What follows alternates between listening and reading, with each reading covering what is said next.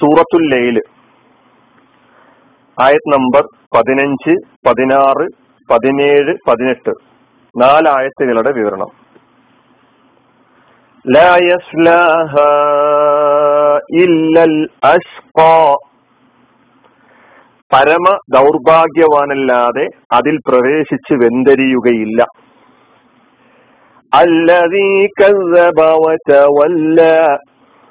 നിഷേധിക്കുകയും പിന്തിരിഞ്ഞു കളയുകയും ചെയ്തവനായ.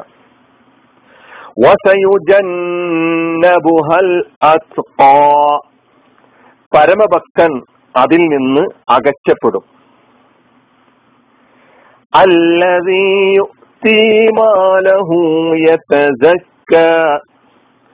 വിശുദ്ധി വരിക്കാനായി തന്റെ ധനം ചെലവഴി ചെലവഴിക്കുന്നവനായ അല്ല നൽകുന്നവനായ.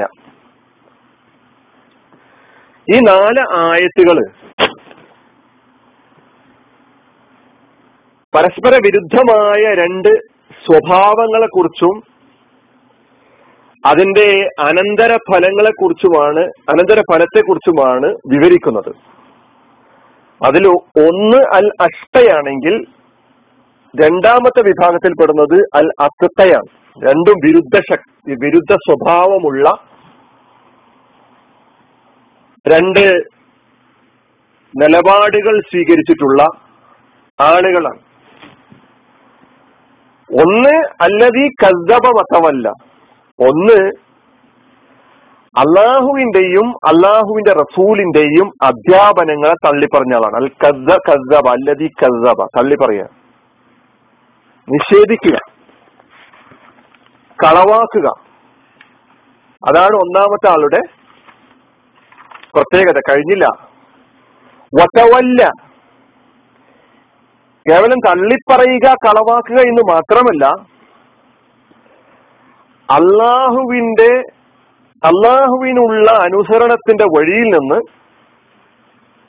മുഖം തിരിച്ച് പിന്തിരിഞ്ഞ് പോവുകയും ചെയ്യുന്ന ആളാണ് അൽ അഷ്ക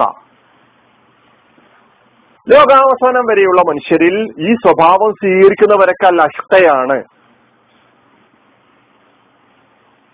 ദൗർഭാഗ്യത്തിന്റെ പരമ നിർഭാഗ്യത്തിന്റെ കാരണം എന്താണ്? ഭൗതികമായ എന്തെങ്കിലും സാഹചര്യങ്ങളുടെ അഭാവമോ സമ്പത്തിന്റെ കുറവോ? സ്ഥാനമാനങ്ങളുടെ സ്ഥാനമാനങ്ങളുടെ ഇല്ലായ്മയോ? ഒന്നുമല്ല.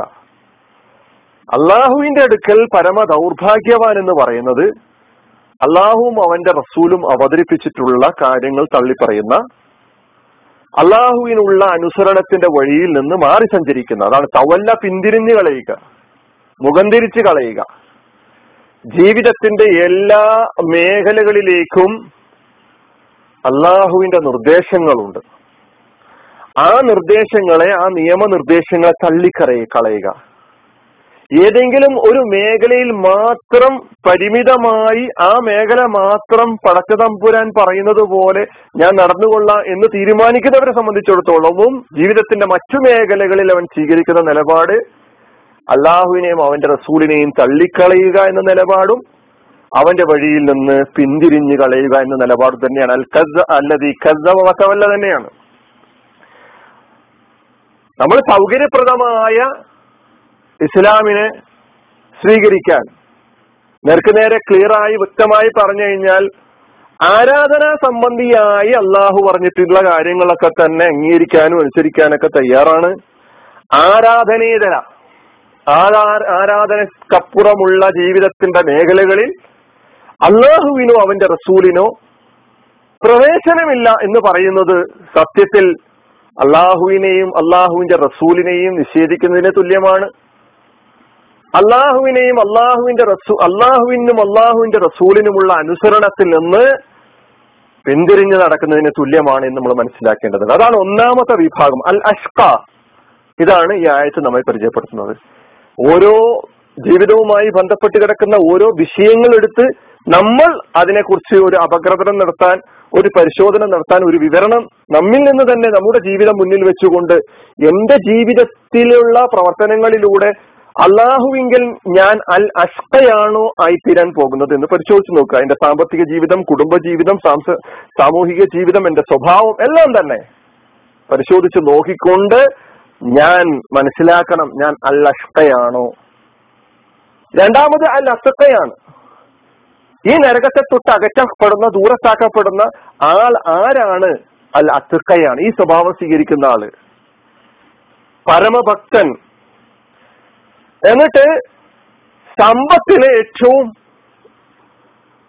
മുഖ്യമായ ഒരു വിഷയമാക്കി എടുത്തുകൊണ്ട് അള്ളാഹു അതിനെ പ്രത്യേകം എടുത്തുകൊണ്ട് പറയാണ് അല്ലത് യുത്തിമാലഹു യഥക്ക അവൻ സമ്പത്ത് നൽകുന്നത്. പ്രശംസയോ? ആരുടെയെങ്കിലും സ്തുതിപാഠനവോ? ഒന്നും ആഗ്രഹിക്കാതെ നിഷ്കളങ്കമായ നിലയിൽ. അള്ളാഹുവിങ്കൽ ശുദ്ധീകരിക്കപ്പെട്ടവനായി അംഗീകരിക്കട അംഗീകരിക്കപ്പെടണമെന്നുള്ള അങ്ങേയറ്റത്തെ മോഹത്താൽ മാത്രം അള്ളാഹുവിന്റെ മാർഗത്തിൽ ധനം നൽകുന്ന ആൾ. ധനത്തെ പ്രത്യേകം എടുത്തു പറയുന്നത് തന്നെ സമ്പത്താണല്ലോ. ഇന്ന് മനുഷ്യൻ വലിയൊരു ദൈവമായി കാണുന്നത്. സമ്പത്തുണ്ടെങ്കിൽ എല്ലാമായി എന്ന നിലപാടാണ് നമുക്കുള്ളത്. പക്ഷേ വിശ്വാസിയുടെ നിലപാട് തനിക്കല്ലാഹു നൽകിയിട്ടുള്ള അനുഗ്രഹങ്ങളിൽപ്പെട്ട ഒരു അനുഗ്രഹമാണ് ഈ അനുഗ്രഹം. ഞാൻ ഈ അനുഗ്രഹത്തെയും ഉപയോഗപ്പെടുത്തുകയും ചെലവഴിക്കുകയും ഒക്കെ ചെയ്യുന്നത് എനിക്ക് എനിക്ക് ഈ അനുഗ്രഹം നൽകിയിട്ടുള്ള അള്ളാഹുവിന്റെ അടുക്കൽ ഞാൻ ശുദ്ധീകരിക്കപ്പെട്ടവനായി വിശുദ്ധനായി അംഗീകരിക്കപ്പെടണം എന്ന നിലക്കാണ്.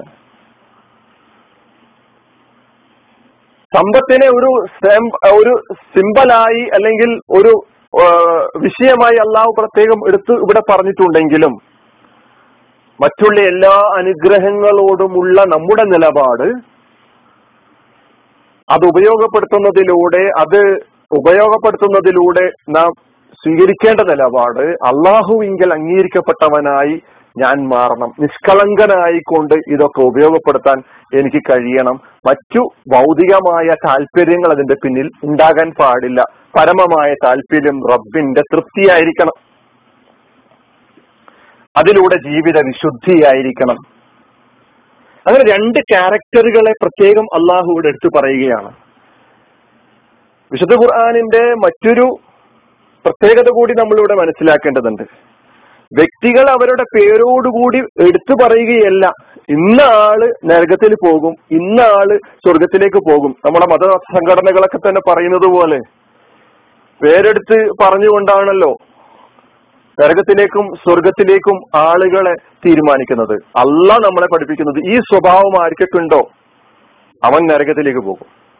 ഈ സ്വഭാവം ആർക്കൊക്കെയുണ്ടോ? അവൻ നരകത്തിൽ നിന്നും ദൂരയാക്കപ്പെടും.